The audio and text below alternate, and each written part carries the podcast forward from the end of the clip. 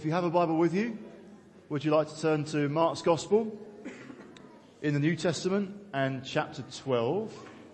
If you don't have a Bible with you, don't worry because um, it'll come up on the screen behind me. You'll be able to follow, follow there the scripture that we look at. Uh, so just a few moments, I'll read from Mark chapter 12 and we'll be looking at verse 38 to 44. Okay, Mark 12, are you ready? Verse 38 says, as he taught, Jesus said, watch out for the teachers of the law. They like to walk around in flowing robes and be greeted in the marketplaces, have the most important seats in the synagogues and the places of honor at banquets. They devour widows' houses and for a show make lengthy prayers. Such men will be punished most severely. Jesus sat down opposite the place where the offerings were put and watched the crowd putting their money into the temple treasury. Many rich people threw in large amounts, but a poor widow came and put in two very copper coins worth only a fraction of a penny. Uh, calling his disciples to him, Jesus said, I tell you the truth, this poor widow has put in more into the treasury than all the others. They all gave out of their wealth, but she, out of her poverty, put in everything, all she had to live on. Hands up if you've heard this before. Okay. You don't have to put your hands up if you haven't, but it's, it's a passage which is uh, familiar to clearly many of us. Um, we've got quite a few children's Bibles, illustrated children's books at home, and this is the sort of uh, situation that, that will be represented. I can picture one of the illustrations representing this, this widow as she just puts in a couple of coins into the treasury. What I'd like us to do is to, to look at this afresh, to first of all ask ourselves and ask the text the question, what does Jesus do? And I'm going to suggest three answers to that. What does Jesus do? What, how does he act? And then we'll ask a second question. What does Jesus mean? What does he mean by it? And if we're to then receive this passage, what does it mean for us in how to, in how we live? How should this affect us? So first question first. What does Jesus do? Well, firstly, Jesus warns. He brings a really strong warning about the teachers of the law. And if you uh, if you recall from the recent chapters we've been looking at in Mark's gospel, lots of the teachers of the law, as well as you know, Pharisees and Sadducees, have come to Jesus with their difficult questions to try and make him slip up, hoping that he might lose popularity amongst the massive crowds that are listening to him planning somehow, if they possibly can, to get him into trouble with the Roman authorities to have him killed. That's been their agenda. And every time they ask a difficult question, Jesus brings a wise and brilliant answer. He teaches the way of the Lord more accurately than they do or that they understand. So every time they think, we've got him, we'll get him with this one, we'll be able to catch him out in something he says. Jesus deals with it um, remarkably, awesomely. And now at this point, the teachers of the law and Jesus' opponents, they've had enough. They're admitting defeat. And so they're walking away, tail between their legs. We couldn't get him. In fact, the other way round, he's kind of caught us a few times. And the picture in my mind is as they walk off, Jesus is having the final word with a strong warning. Watch out for the teachers of the law. Beware. Don't have anything to do with them. These are the teachers of the law, one of whom asked Jesus, what's the most important commandment? Jesus said, to love God. And then said, the second one is this, to love others, to love people. These teachers of the law, many of them, are experts in what the law said in the Old Testament, in the Bible, but they had completely missed the heart of the law. To love God and to love people. And we see that here. Do they love God? No. What, who do they love? They love themselves. They love their position. They love their prestige.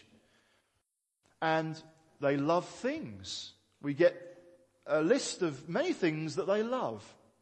Flowing robes. Public greetings. Oh, so glad that you're here. Important seats. Places of honor and banquets. This is what the teachers of the law are loving.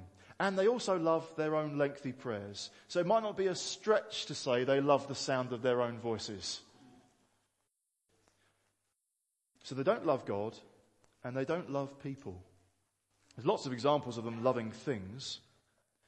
Rather than love people, they use people. And Mark gives just one example of this. If you looked in Matthew chapter 23, there'd be a huge list of, of woe to the Pharisees, woe to the teachers of the law. This is what they do. This is their hypocrisy. Mark just highlights this one thing that Jesus drew, drew attention to. Exhibit A. They devour widows' houses. What are we to make of that? What did that actually mean? I've got to be honest, I'm not entirely sure. But let me give a, a suggestion to try to illustrate perhaps something of the flavour of, of devouring widows' houses. You see, for us, we go to different people for different needs. If you want to find out, or if you want to have a conversation about Mark chapter 12, you might think, I'll ask my core group leader, or I'll ask one of the guys that leads the church. I'll pick their brains on it, because maybe they've, they've looked at this more than I have, perhaps.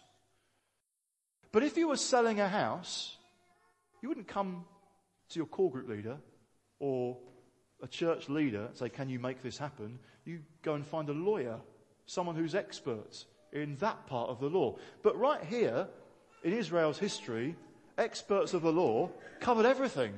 It covered how to understand the Bible and it covered what to do when you wanted to sell a house.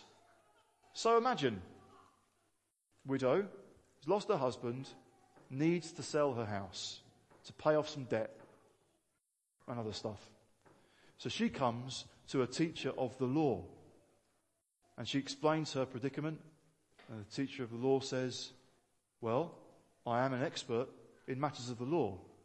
I am able to help you. Here is my fee. And I would like you, if you would like my help, to make this voluntary contribution towards the temple? Would you consider, you know, whatever percentage of the sale of the property coming into our coffers? Well, I'm a widow. I'm desperate. My husband's just died I need to pay off some debt. I can't afford to do that. Oh, I see what you mean, says the teacher of the law. Um, well, perhaps there's somebody else that could help you then. The widow says, But that's you. I can't go anywhere else. I don't know anyone else who can help me in this situation. So the teacher of the law says, And here's my fee, and here's the percentage I'd like you to pay. She's caught. She's trapped. If the experts of the law don't love God and don't love people and are selfish swines, this is what could happen. Now, maybe it wasn't precisely like that, but to say widows' houses were being devoured is something fairly ugly and sinister, don't you think? So they have, as Paul would say in, to his letter in Timothy, they have a form of godliness. Outwardly, with their flowing robes and their important seats and their lengthy prayers, they have an outer shell of love for God, but there's no reality in their hearts. So you could just turn to uh, 2 Timothy chapter 3. And if we read there from verse 1, just pick out what might sound a bit familiar from what we've just considered. But mark this, there will be terrible times in the last days. People will be lovers of themselves, lovers of money, boastful, proud, abusive, disobedient to their parents, ungrateful, unholy, without love, unforgiving, slanderous, without self-control, brutal, not lovers of the good, treacherous, rash, conceited, lovers of pleasure rather than lovers of God, having a form of godliness, but denying its power, have nothing to do with them. It's a fairly strong warning. Have nothing to do with them. Watch out for the teachers of the law, Jesus said. Just look still in 2 Timothy 3 verse 6. They are the kind who worm their way into homes and gain control over weak-willed women who are loaded down with sins and are swayed by all kinds of evil desires. This unholy corruption, this selfishness means that those who are in a position of power and influence and even expertise are finding the most vulnerable people to target for their own pleasure, to satisfy their own love of money and their love for themselves. So Paul has strong words. Jesus has these strong words. Watch out, beware, keep your distance, and I think perhaps also don't suffer under them. Don't place yourself under them. Don't sit at their feet and listen to them. And also, don't become like them. Such men will be punished most severely. Because knowing the law should have led them to a humble love for God and a compassionate love for others. But it's led them to this greed and just, well, it's horror, isn't it, really? So Jesus' warning, that's what this passage reveals to us. What else does Jesus do? Well, after that, Jesus watches. He's been teaching for a while. We don't know precisely for how long, but he's been engaged in public debate with crowds of people listening to him.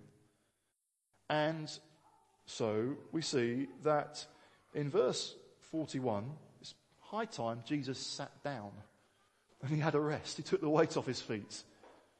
And what's fascinating, and what has just challenged me a little bit, is whilst taking the weight off his feet, having a rest, he wasn't ignoring people. I can sometimes think when I'm having a rest, taking the weight off my feet, I can think of time off as me time. And quite frankly, at that point, I close out the world and I just focus on what I want to do. And that might be read a newspaper. Over Christmas, that week between Christmas and New Year where nothing really happens. Um, for a few evenings, I got refreshed doing a jigsaw in the evenings. Who's up for a jigsaw? Who's one of those smug people that goes for a thousand pieces? I draw the line somewhere. Anyway, I think, oh, this is just so refreshing. I genuinely refreshed, benefited by that. But I've realized that sometimes for me, rest and recuperation is, it's me time. I'm closing out the world. I'm ignoring people. Jesus is having a rest, but not ignoring people. And even whilst resting, there are things that God wants us to see and God wants us to notice. So Jesus was watching. What did Jesus see in verses 41 to 42? I will suggest a few things. He saw people giving. Giving was a more public activity. Now, obviously, we had buckets passed around, but in the knowledge that often for those who decide to give, they might have already done that by standing order, which is not seen by anybody apart from the church treasurer. We don't know. That's how it should be. Here, giving is public. Uh, and it's happening in one of the outer courts of the temple. Jesus sees that. He sees the temple treasury. That's what people are giving into. What was that? Well, apparently there were 13 chests, or what are referred to as trumpets, because they kind of looked like the horn of an upside down trumpet. Narrow at the top, and, and then kind of flaring out at the bottom. And there were 13 of these big containers um, in, in one of the outer courts of the temple. And on some of them would have been an image or a picture of what it was you would be giving towards if you put money in that particular container. This will go to maintaining or repairing the altar or this or that or the other. Now, nine of those containers were for compulsory gifts. These were the things that people had to give. They were required by the teachers of the law to put money in those containers. Four of those containers were voluntary gifts when people just decided from their hearts, I don't have to, but I want to give. So Jesus is sat where he can see some or all of these containers and he can see people giving into them. Which ones were they giving into? We don't know. But that sets the scene. And what would have been obvious were rich people giving. Jesus saw rich people giving in large amounts. Now we know this passage, don't we? How do you think people gave? Do you think it was with a real kind of great show, uh, a showy way of doing things? Look at me, everybody. I'm giving a large amount. Or maybe, or maybe it just took time. If you had a large amount with you, you would be stood by this container for a while trying to get it in this narrow funnel at the top. It would just take time. It wasn't necessarily that they all had a bad heart and they were all doing it for show, necessarily, though some of them could be. If it did take a while, that would explain why it's just so obvious. It's easy to see. What wouldn't have been so easy to see or noticeable for some was the poor widow. Jesus saw her giving. And we're told how much she gave. And that wouldn't have taken a very long time. Ching, ching. Done. She's away. She's back into the crowd. It would be easy to miss what she'd done. But Jesus noticed. Jesus saw her. Here are some interesting questions that we can't answer. What did she look like? What was she wearing? Presumably, it was obvious that she was a widow and that she was poor. So perhaps we can start to answer some of those questions. What was her demeanor?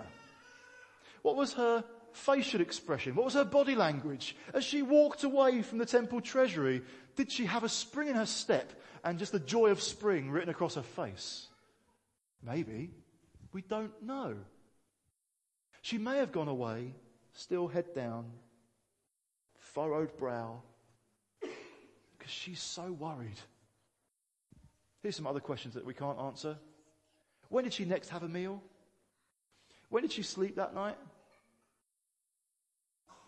When did she next have money to do anything with? What happens next for her? We don't know. But it's a quick process, quick transaction she gave. Now, again, Jesus is paying attention and he can see how much she gave. Two copper coins worth a fraction of a penny. Now, I don't know, what would that have bought her? What, could she, what else could she have done with that sum of money? What was its actual material value? So, I, this morning at half past nine, I, I brought these two coins out of my pocket. That's worth two pennies. What could that buy me? I'm not sure. Maybe not that much. That's all she had. It's gone. She has nothing left. Maybe it was a little bit more. Maybe it was two. There we go, two 20p's. It's not much, but I have an idea of what I could do with that. If that was all the money I had, I could buy something nutritious. A chomp. Or an apple. Or a fudge. I could do something with it. She gave, she gave it. Jesus saw how much she gave. Somehow, as Jesus was watching, he also saw that it was everything she had. How did Jesus see that? How did Jesus notice that? How did Jesus know that she wouldn't just go home and reach under the mattress and find a few more coins? That she did actually have meager perhaps, but she did actually have some other money. She did actually have some other resources. How can Jesus, how did Jesus know? Well, sometimes Jesus knows things that can't be seen or just naturally worked out. Jesus has a conversation with a woman at the well and says, go and get your husband. She says, I don't have one of those. Jesus says, you're right when you say you don't have a husband because the truth is you've been married five times and the man that you're now with is not your husband. What does she say? I can see that you're a prophet because you can see something that was in no way obvious. It's not facial expression that's going to give that away. I can see you've been married five times. No, it's a supernatural insight that God revealed in that particular moment. Or he says of Nathaniel, I saw you when you were sat under that tree over there. What? Oh, you'll, you'll hear more amazing things than that. But again, Jesus could see things that couldn't be seen at all with the natural eye. I think that goes partly, well, I think that's the explanation for how come he knew she's given everything. She has absolutely nothing left. Jesus sees. Then, thirdly, what does Jesus do? He gathers his disciples and he shares his wisdom. Warning, he watches. Now he's sharing his wisdom with them. He's taught the big crowd and he's warned them about the teachers of the law. He's had a rest and now he's gathering his disciples. He's teaching again, but now it's just his disciples. What does he want them to know? What does he want them to see? What does he want to share with them? Must be quite important. I tell you the truth, he says. That's no casual comment.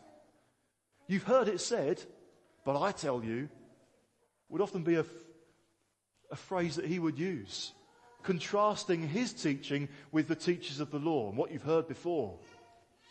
So I tell you the truth.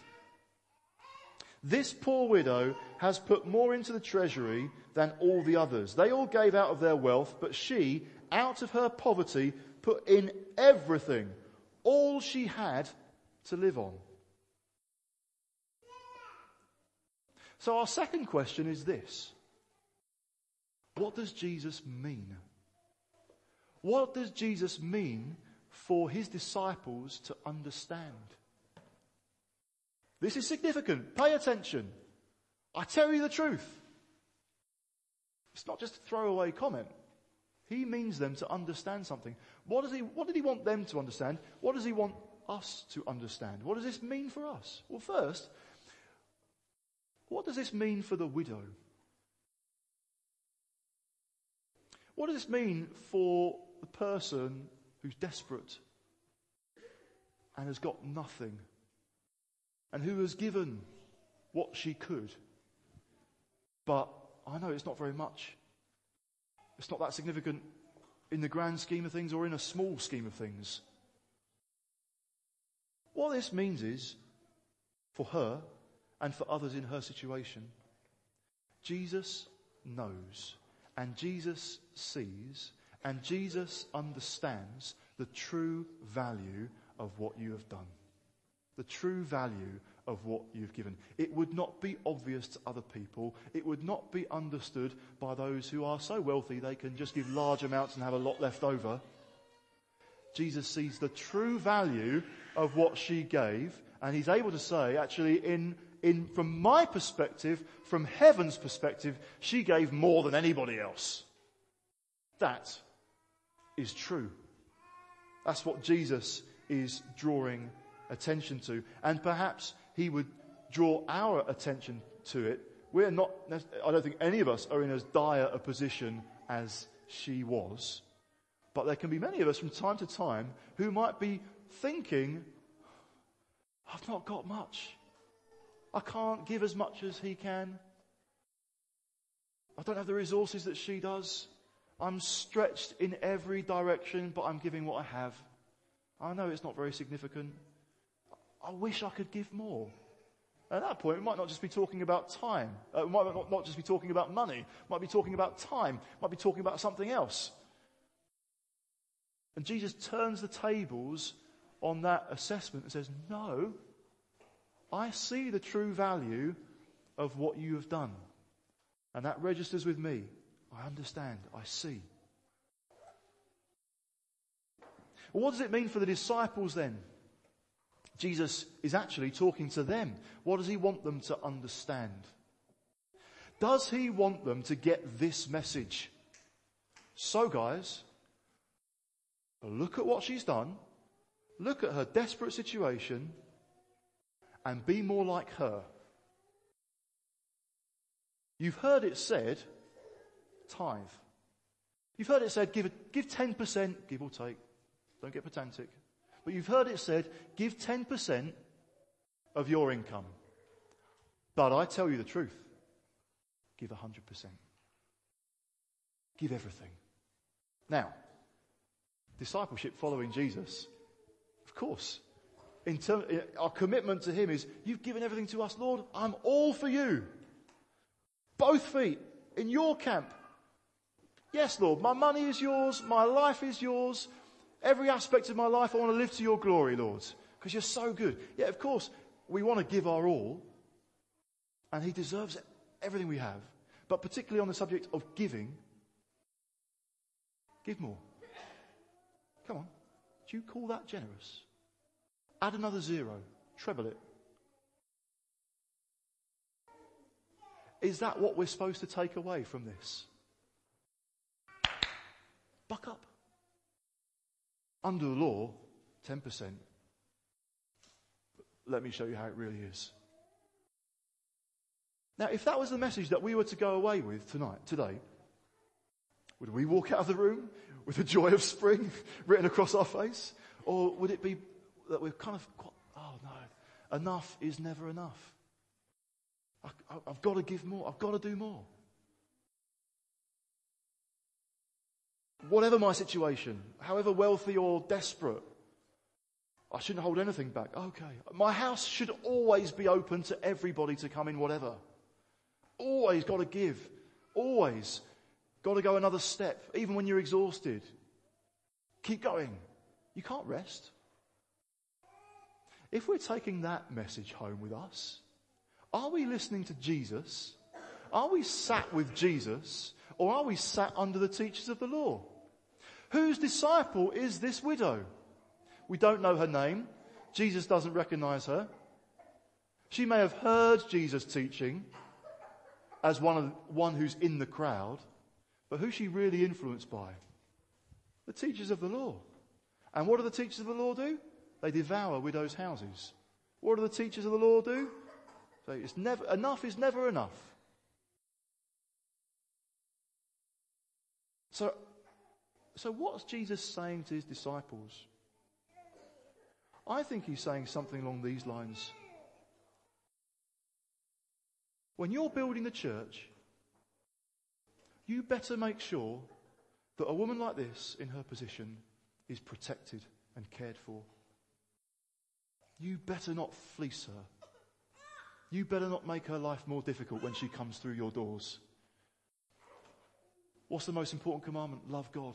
What's the second most important commandment? Love your neighbor. She better encounter grace and not guilt when she comes to you. She better experience love and care and protection and not get squashed. Mark my word. I think that's the thrust of it. I think there's grace for her to receive because I don't think she's giving from a, well, there are places in the Bible to encourage us in giving by faith and giving in grace. You could turn and look later at 1 Corinthians 17 and be reminded of Elijah's encounter with the widow in Zarephath. God has promised Elijah, when you get to Zarephath, there's a lady there, a widow, and she will provide for you. He arrives in, uh, in, in, Zarephath, sees this lady gathering sticks and says, please would you provide me with something to eat and drink? She says, this is all I've got. We've got nothing left. I'm going to prepare a meal and then we're going to die. And what does Elijah do?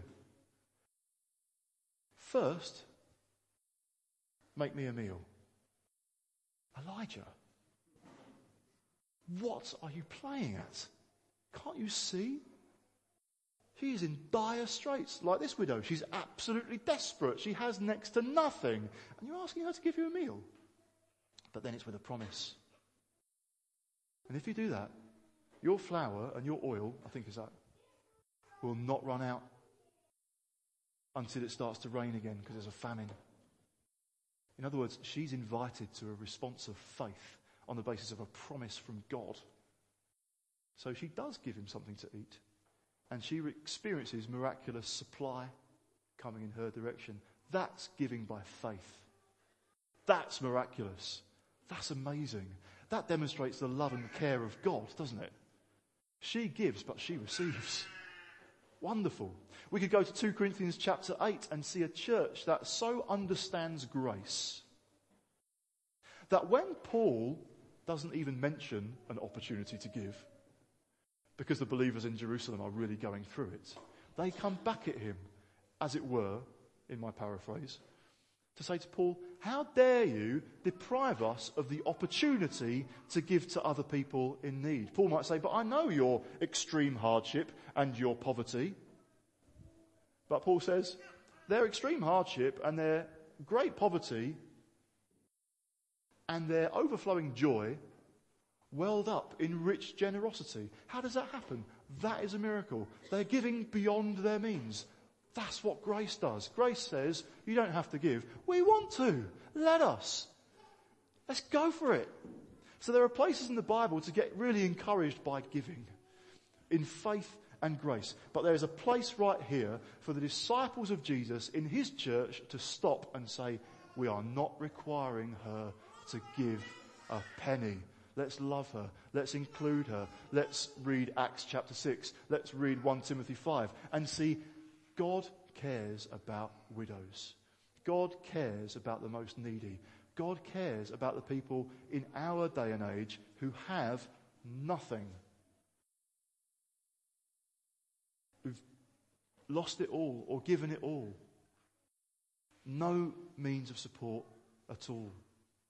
And so we're to draw from this just another reminder of the grace of Jesus that we are invited into and we are therefore, having received his grace, invited to model. Maybe, as a wealthy church, that will cost us.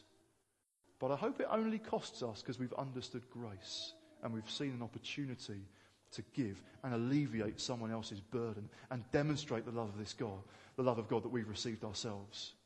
Maybe today for some here in this room, actually there is guilt to come off your shoulders. Because maybe it's just a default way of thinking. I don't do enough. I don't serve enough. I can't give enough. I'm, I can not do what she does. I, I'm not as impressive as that person. But I'll, oh, just look, breathe again. Let grace come to you again. And realize that in Jesus, that way of thinking doesn't belong. And Jesus sees the true value of things in any case. He doesn't just go on earthly sums of money and rank them all. Allow that weight to come off your shoulders and recognize too, in building a church, we want to care for those who are absolutely desperate.